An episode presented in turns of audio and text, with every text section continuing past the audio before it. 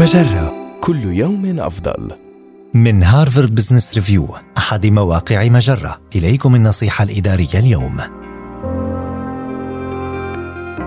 تحسين مهارات التفكير النقدي لديك. من المهم أن تفكر بشكل نقدي لتتمكن من اتخاذ قرارات سديدة ومع ذلك يقبل الكثير من القادة أول حل يتم اقتراحه عليهم أو لا يتمهلون في تقييم موضوع معين من جميع الجوانب.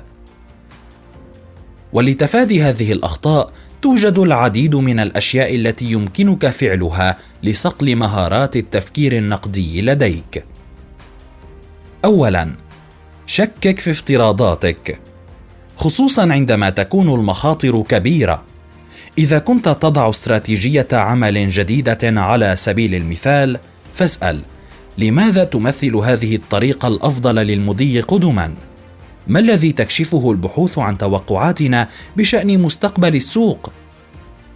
ثانيا ابحث في المنطق.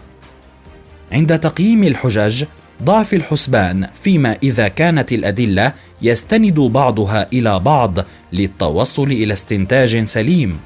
وهل المنطق مدعوم بالبيانات في كل مرحلة؟ ثالثا ابحث عن وجهات نظر جديدة.